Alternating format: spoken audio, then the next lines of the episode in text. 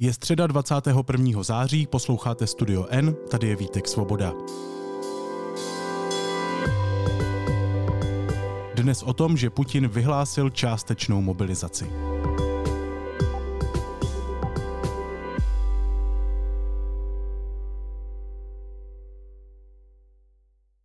Уважаемые друзья, тема моего выступления – ситуация на Донбассе и ход специальной военной операции по его освобождению от неонацистского режима, захватившего власть на Украине в 2014 году в результате вооруженного государственного переворота. Обращаюсь сегодня к вам, ко всем гражданам нашей страны. Ruský diktátor Vladimír Putin ve svém dnešním projevu vyhlásil částečnou mobilizaci v Ruské federaci. Na televizních obrazovkách po celém Rusku mluvil o obraně před Západem, který se prý snaží zemi rozdělit a zničit. Dobrovolcům, kteří сейчас сражаются на передовой, находятся на боевом посту. K našim bratrům i sestrám, žitelům Doněcké i Luganské národů. Zároveň se už v pátek mají konat referenda o připojení k Rusku v Moskvou okupovaných částech ukrajinského území. Russia has played a game since 2014 using these kind of entities in Donetsk and Luhansk, pretending that they are independent even though their leaders have Russian passports or often members of the ruling party in Russia. And now dostáváme se do nové fáze války a co Putin vlastně doopravdy řekl. Ve studiu N vítám reportérku Petru Procházkovou. Petro, ahoj, vítej. Ahoj, hezký den.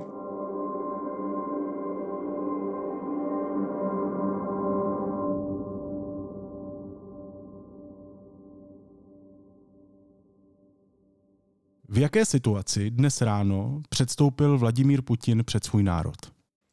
Především předstoupil před národ, který udržoval mnoho hodin v napětí, neboť to vystoupení se mělo konat včera večer. Udržoval v napětí i nás, způsobil mnoha lidem bezesnou noc, protože včera se to neustále odkládalo, teď se začaly objevovat takové ty konspirační teorie, jako že nemůže vystoupit, protože je mrtvý, že ho zajali, že místo něj vystupuje nějaký dvojník a nemohou ho prostě nalíčit.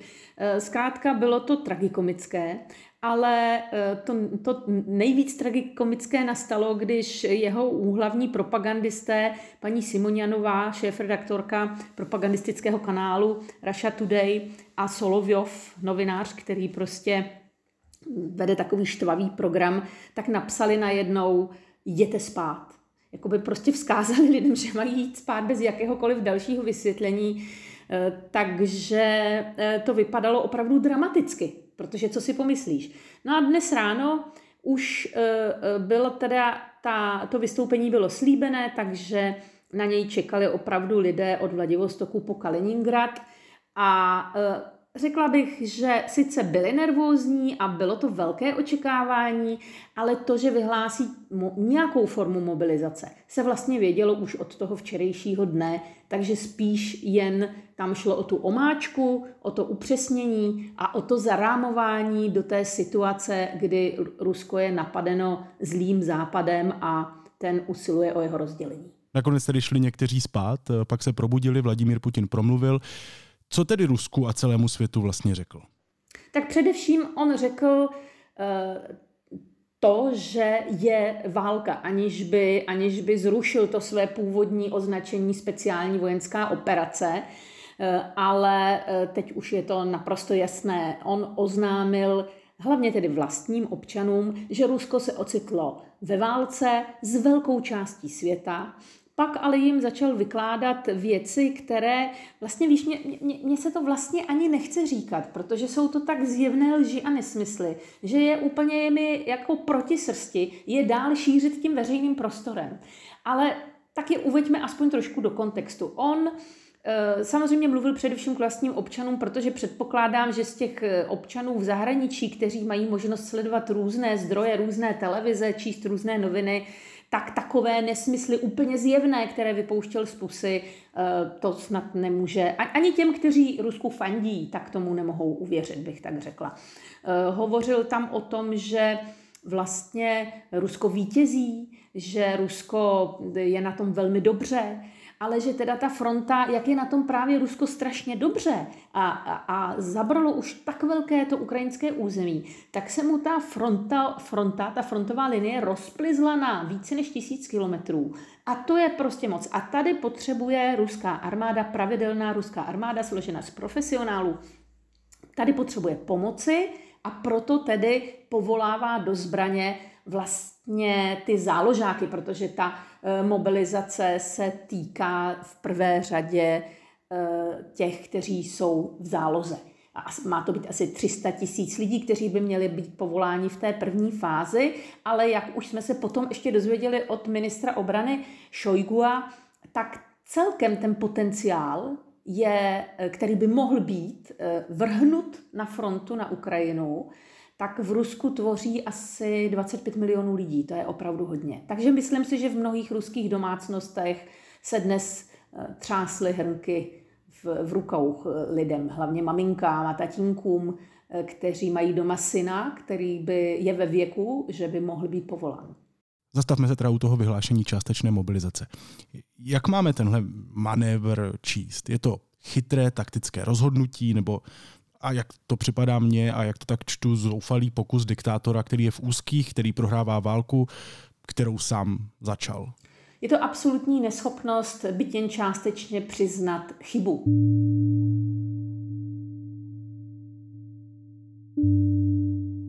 Přiznat omyl, zkusit najít jinou cestu, jak si zachovat alespoň zbytky důstojnosti, jak Rusko úplně nezničit, nedemoralizovat a ekonomicko prostě nerozvrátit, ale je to naprosto sobecké, egoistické rozhodnutí, které míří k jedinému. Já neustoupím, já se prostě nevzdám, i kdyby to mělo stát miliony lidských životů. Takhle to čtu já. Ale ve skutečnosti pravděpodobně i Putin, my nevíme, v jakém on je duševním stavu. Já ani nevím, nakolik tomu, co on říkal, věří. Nakolik věří třeba tomu, že vyhrává. Protože pokud opravdu věří tomu, že vyhrává, tak mu zřejmě nesmí pouštět žádné televize, nedostane se k němu žádná agentura a nějak mu ty zprávy přežvíkávají a upravují, protože to jinak není možné. Ale chci říct, že je to prostě snaha, asi také Západ vyděsit natolik, aby trochu polevil, aby se ten nástup Ukrajiny zastavil nebo zpomalil. Je to prostě to, co dělají zvířata samci, když spolu bojují a ještě než k tomu opravdovému boji dojde, tak jako strašně se čechrá to peří, že jo? A vypadá to, roztahujete ty ocasy a ty parohy jsou obrovský a má to vypadat, že mám víc síly, než mám.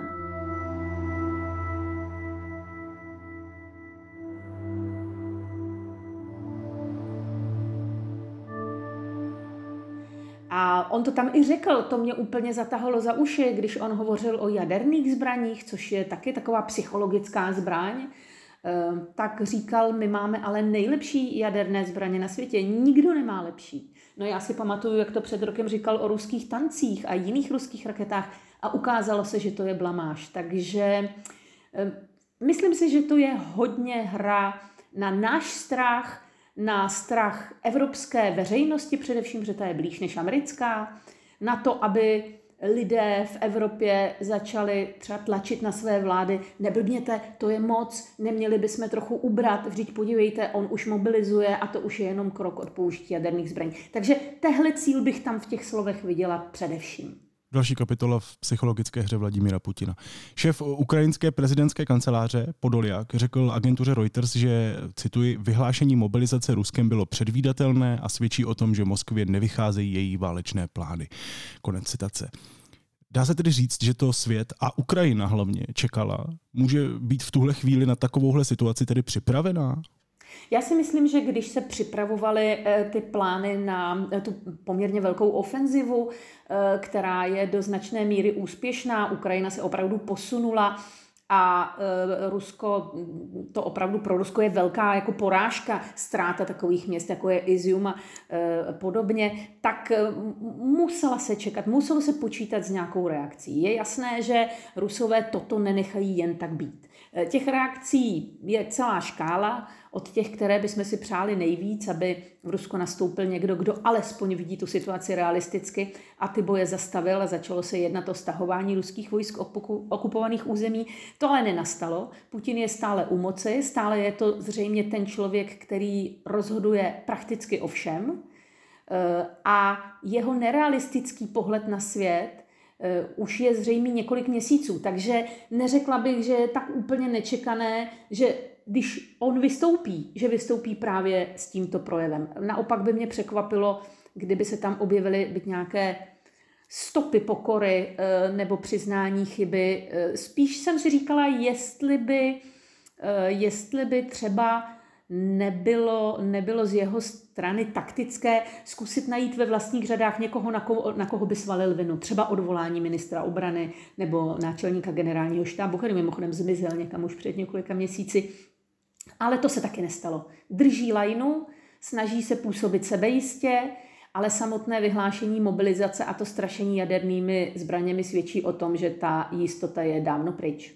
Jak ta mobilizace bude vlastně vypadat? Koho se tedy týká? Kdybych já byl teď Rus?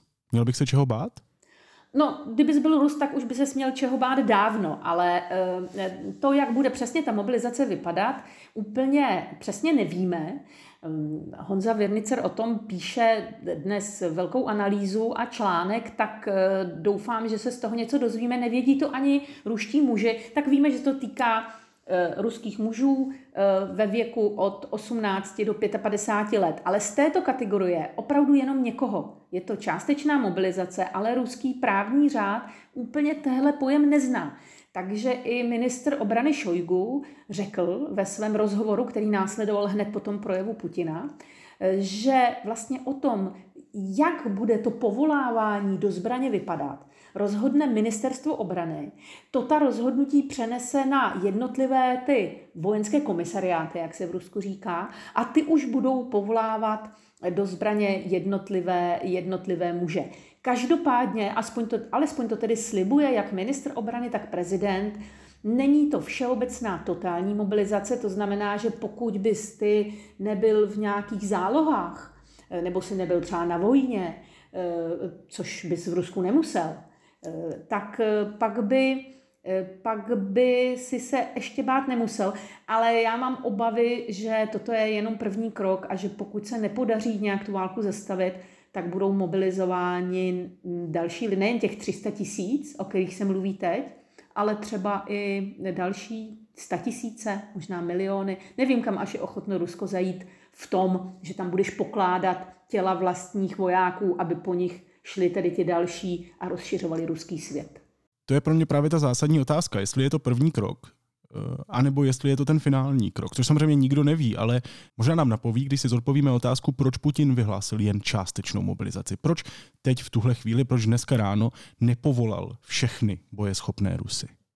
No, já myslím, že to má dva důvody. Jeden je ten, který ty naznačuješ, takový ten psychologický. Ruská společnost není připravena na to vést další velkou vlasteneckou válku. Řada Rusů cítí, že tam něco nehraje, že ačkoliv to tedy ten Putin několikrát v tom projevu zdůraznil, že je to válka obraná, že se svět snaží Rusko zničit, rozštěpit ho na desítky malinkých státečků, které potom budou USA ovládat, tak stále řada lidí jaksi není úplně přesvědčena o tom, že má vést tedy tu další velkou vlasteneckou válku, kvůli které by byla ochotna obětovat svůj vlastní život. Oni udělali svým oružím totální rusofobii. В том числе десятилетиями целенаправленно взращивали ненависть к России. Прежде всего на Украине, которой они готовили участь антироссийского плацдарма. А сам украинский народ превратили в пушечное мясо и толкнули на войну с нами. Proto Putin musí být opatrný. Také není tady rok 1942, ale rok 2022. Lidé mají mnohem víc informací a jsou o něco méně manipulovatelní, než byli. Takže musel být opatrný, nechce si proti sobě postavit veřejné mínění, které se v poslední době drobně mění. A druhá věc je technická, a to je ta, že nemůžeš prostě povolat miliony lidí do zbraně, když pro ně nemáš výcviková centra, když teď bude zima, musíš pro ně mít teplé uniformy, nemůžou jít v žabkách, musí mít prostě nějaké pořádné boty, musí mít zbraně, musí být munice. A to všechno nejen, že musíš mít, ale ty to musíš dokázat dovést tam, kde to potřebuješ. A tady se ukázalo už za to období, kdy se válčí, se ukázalo, že Rusko má s tou logistikou obrovské problémy. Tím, že by si vrhl takové obrovské množství lidí na pole boje, by si nějak nevylepšil tu svoji logistickou pozici a oni by se vlastně stali poměrně snadným terčem pro ty sofistikované zbraně, které teď mají Ukrajinci. Ale nevím, jestli takhle pan prezident Putin uvažuje. Já si spíš myslím, že se trochu bál reakce veřejnosti a že se snaží, aby si ji co nejméně rozlobil. To je právě to, nad čím přemýšlím, protože ukrajinská a ruská mobilizace jsou logicky dost jiné věci. Ukrajinu napadl agresor, Rusko je ten agresor. Takže si říkám, jestli se bude Rusům chtít umírat za Putina. No, jak komu?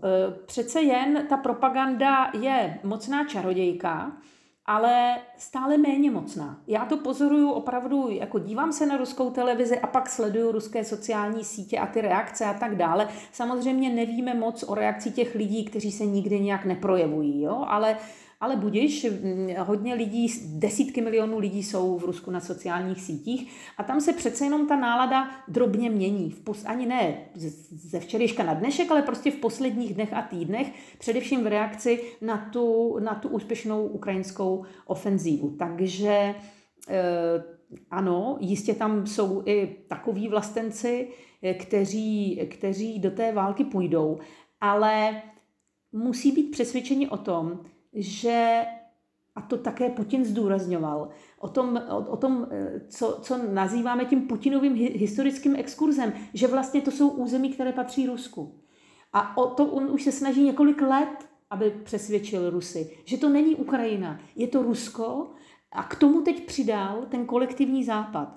Jednak je to historické Rusko a jednak kolektivní západ se chystá zaútočit nebo zabrat nejen tato území, upřít Rusku, ale zaútočit i na vlastně ruské vnitrozemí. Pokud se podaří Putinovi a té mašině propagandistické přesvědčit nějaké Rusy, že to tak je, ano, je to možné, ale že by to byla většina ruské společnosti, že by se tak dokázal překonat strach ze smrti a pocit toho, že vlastně nevím úplně přesně, proč mám ten život položit, to si nemyslím. Já se obávám, že tady, pokud se to nepodaří nějak rychle Putinovi stabilizovat tu situaci na frontě, tak na svou stranu veřejné mínění nedostane. Protože už teď se šíří zprávy o Rusech, kteří se snaží z Ruska utéct. Dokonce viděl jsem, zdražili letenky do různých jako bezpečnějších destinací, třeba na 2x. Může se stát, že těch předpokládaných aktuálně 300 000 mužů nakonec bude o dost menší skupinka? Může se to stát, protože řadu lidí prostě nenajdeš doma. Oni se budou snažit různě skrývat. To už jsme tady měli za čečenské války. Já jsem nedávno dělala rozhovor s paní Melníkovou, to je šéfka výboru ruských soldátských matek. Teď před chvílí jsem jí psala s takovou otázkou, kolik má od rána telefonátů a doufám, že se od ní dozvím, jak se tedy změnil ten počet těch lidí, kteří hledají pomoc. Oni právě mimo jiné také radí mladým mužům a jejich rodinám, jak se vyhnout vojenské službě. Takže to za čečenské války byl obrovský prostě příliv lidí, kteří se snažili jakýmkoliv způsobem té vojenské službě vyhnout. A teď je ta atmosféra možná trochu jiná, ale ano, spousty mladých mužů utíká do zahraničí, spousty se jich snaží najít nějaký důvod, aby do té armády narukovat teď nemuseli, ale uvědomme si, že také v Rusku v posledních týdnech rostou represe a byl přijat zákon vlastně před 2 dny, podle kterého budeš tvrdě potrestán. Nejen pokud se budeš vyhýbat vojenské službě bezdůvodně, ale i pokud vlastně budeš vzat do zajetí. A to už tady nám zavání těmi praktikami z druhé světové války, kdy vojáci šli kupředu na jistou smrt a zezadu na ně mířili jiní, kteří by je v případě, že by náhodou to chtěli zabalit a odhodit zbraň a utíkat zpátky, tak by je zastřelili. Tak tady ještě tak daleko nejsme, ale voják, který se jaksi bezdůvodně, no co to je důvod, vzdá, tak může jít na 10 let do kriminálu a to už je poměrně tvrdý trest a může to spíš než změnit situaci na frontě, tak vyděsit daleko víc mladých mužů, kteří by na tu frontu měli odejít.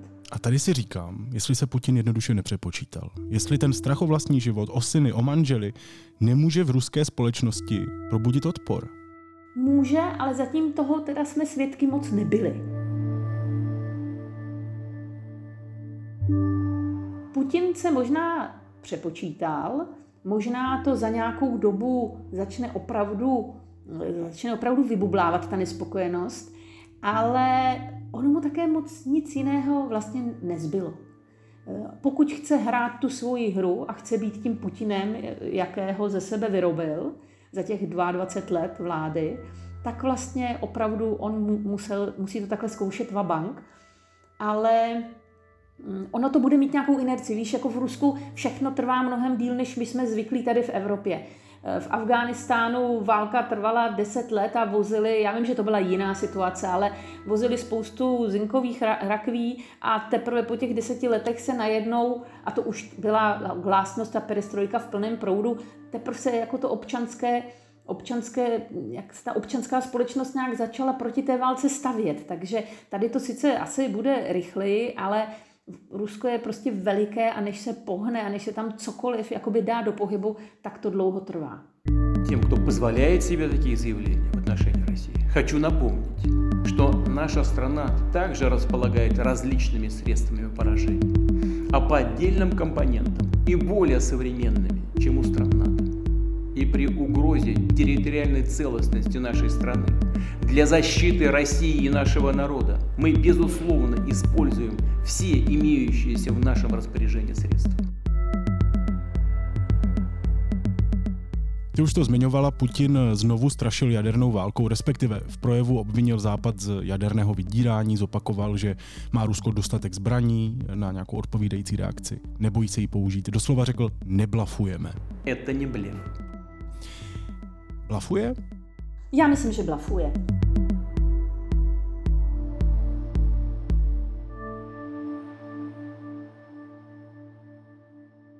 Já myslím, že blafuje, protože je úplně laický pohled. Já sice jsem do nějakých válek jezdila, ale nerozeznám tank od BMPčka, nejsem vůbec jako vojenský expert na zbraně, spíš na ty okolnosti, které ty války provázejí. Ale zdá se mi, že pokud by chtěl teď použít jadernou zbraň, tak by nemobilizoval.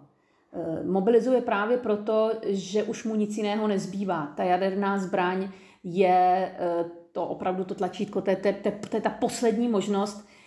Myslím si, že nemá v úmyslu k ní sáhnout, protože přestože vykřikoval v tom projevu, že Rusko má ty úplně nejlepší a nejmodernější jaderné zbraně na světě, o čemž tedy vážně pochybuju, tak on ví, že Rusko není schopno zlikvidovat v krátkém časovém úseku svého protivníka tak, aby ten protivník nemohl nanést odvetný úder.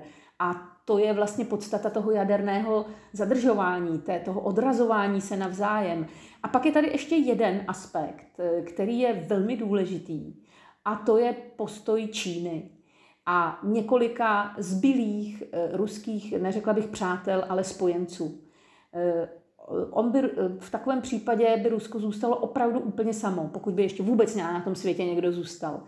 Ale obávám se, že Čína rozhodně, a že to dává Moskvě najevo, není příznivcem rozpoutání jaderného konfliktu. A Rusové se musí, pokud chtějí jako stát vůbec přežít, musí se ohlížet na to, co si myslí a co chce Čína.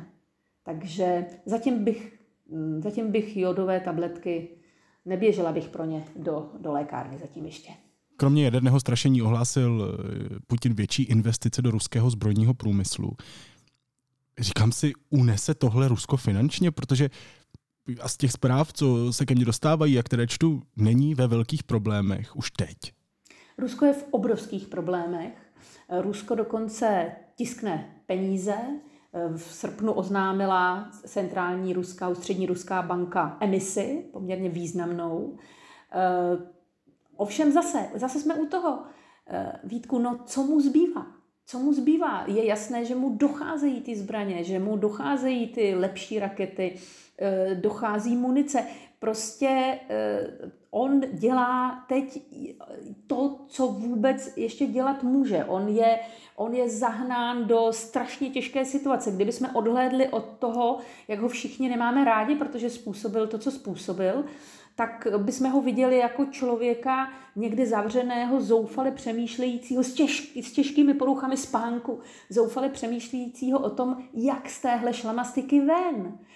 A tedy kromě toho, že on chce zůstat prezidentem, to je další věc. Samozřejmě pokud by rezignoval na tu funkci a pokusil se vlastně obětovat svoji kariéru záchraně té země, no tak by se mu to možná ještě povedlo, ale on na záchranu své země zjevně vůbec nemyslí. Myslí na sebe jako na vojevůdce, který vejde do dějin, jako někdo, kdo tady vytvářel nějaké velké Rusko, ale je to úplně iluzorní a mimo realitu. On je prostě mimo realitu, to je ten hlavní problém té války. Mně se zdá mimo realitu i to, co se děje aktuálně na Ukrajině. Mluvím o těch takzvaných referendech o připojení k Rusku v Moskvou okupovaných částech ukrajinského území.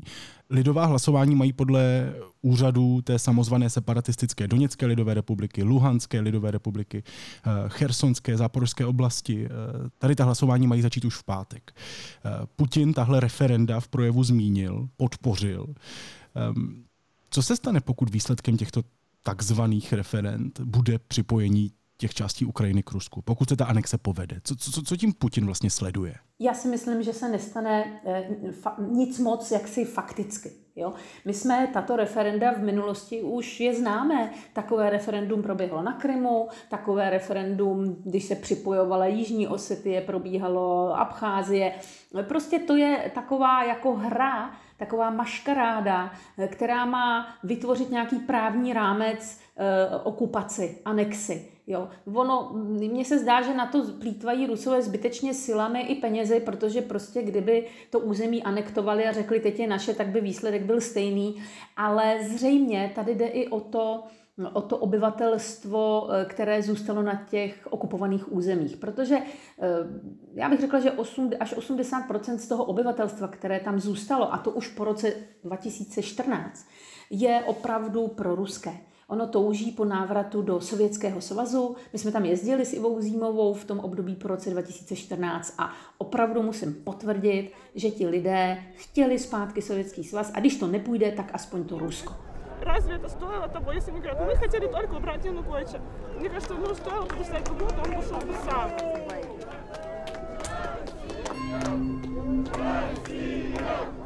Россия! Россия! Россия! Těmto lidem je také potřeba teď něco dát, aby náhodou se nám na celý ten náš projekt nevykašlali, protože oni tam dost trpí, oni dost strádají, žije se jim tam velmi špatně a ještě jejich muži musí na frontu. A tím, že se stanou součástí Ruska, tak jim to psychologicky prostě jakoby pomůže.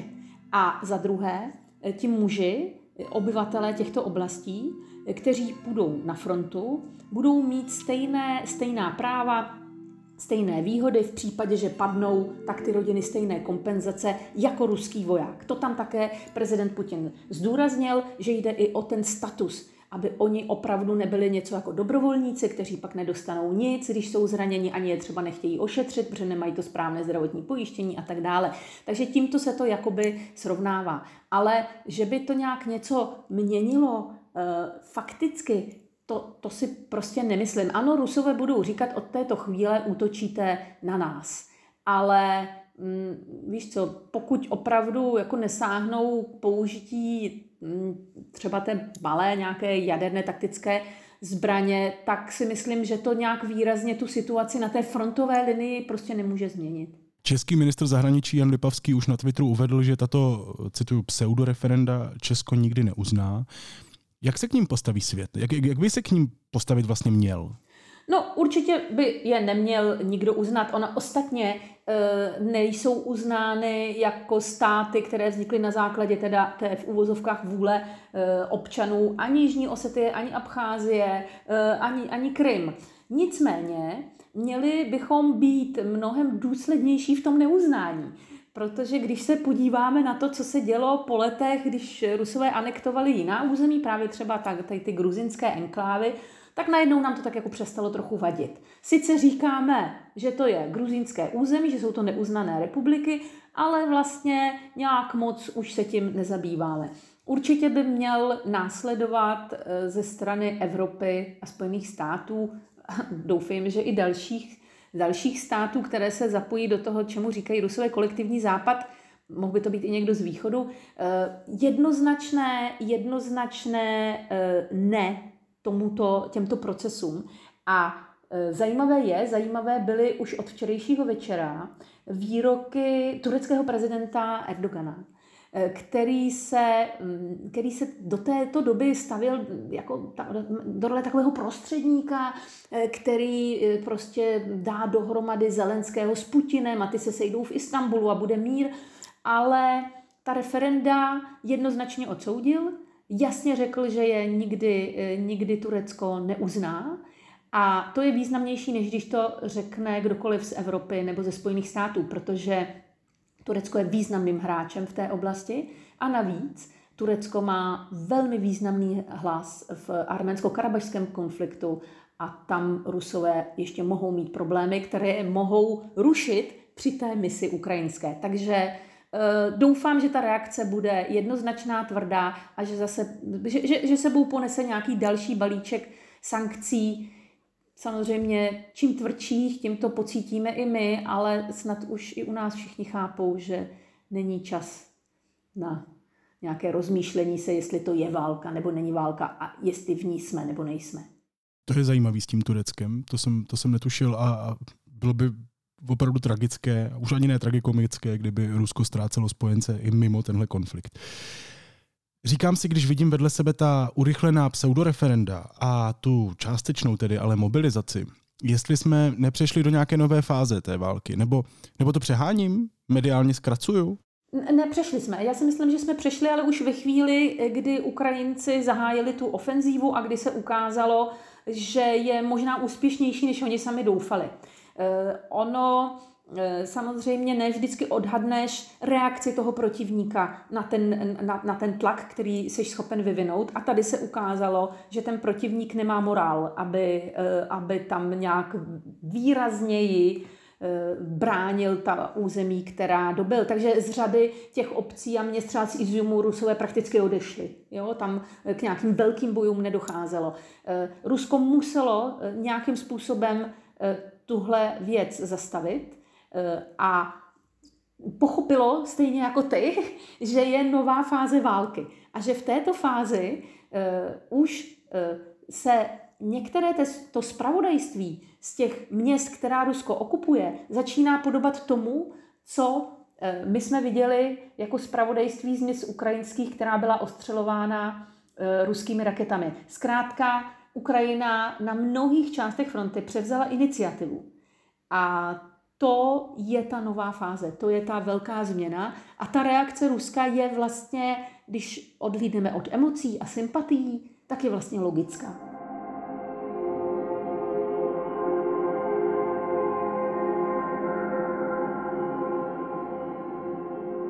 Na závěr mě zaujala taková, řekněme, maličkost.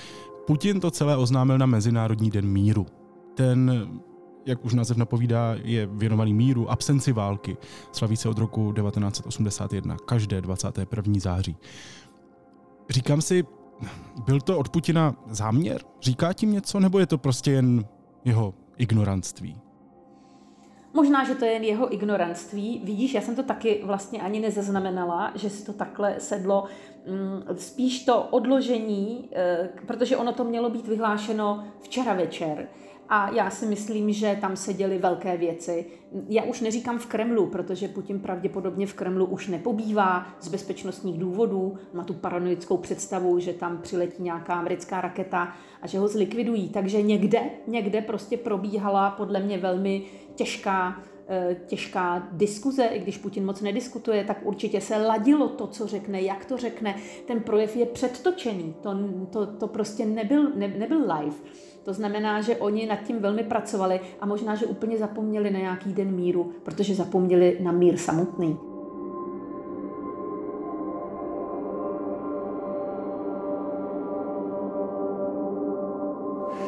V naší historické tradici, v судьбе našeho národa останавливать тех, кто рвется к мировому господству, кто грозит расчленением и порабощением нашей Родины, нашему Отечеству.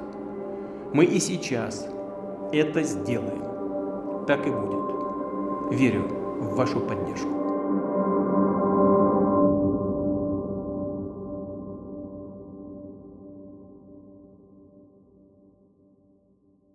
Hostkou dnešního podcastu byla reportérka deníku N. Petra Procházková. Petro, moc ti děkuju, měj se hezky. Ahoj. Díky, hezký den.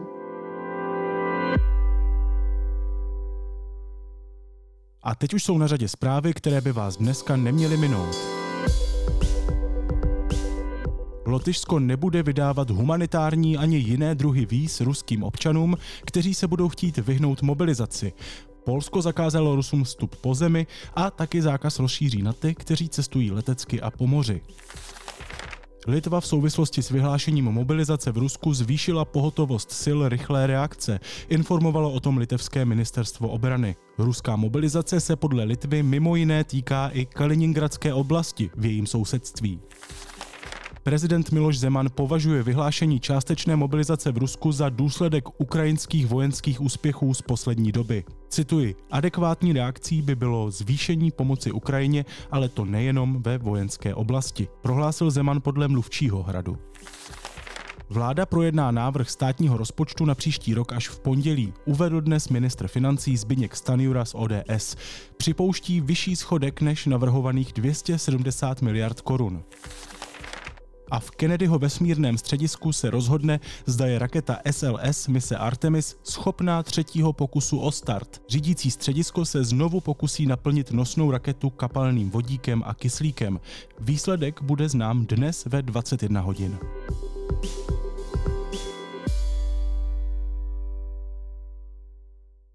A na závěr ještě informace o tom, kde pomoct. České neziskové organizace založily projekt pomáhejukrajině.cz, kde můžete v jednoduchém formuláři poskytnout, co je zrovna potřeba. Na stojimezaukrajinou.cz zase najdete přehledný seznam organizací a sbírek, kterým můžete pomoci finančně. Naslyšenou zítra.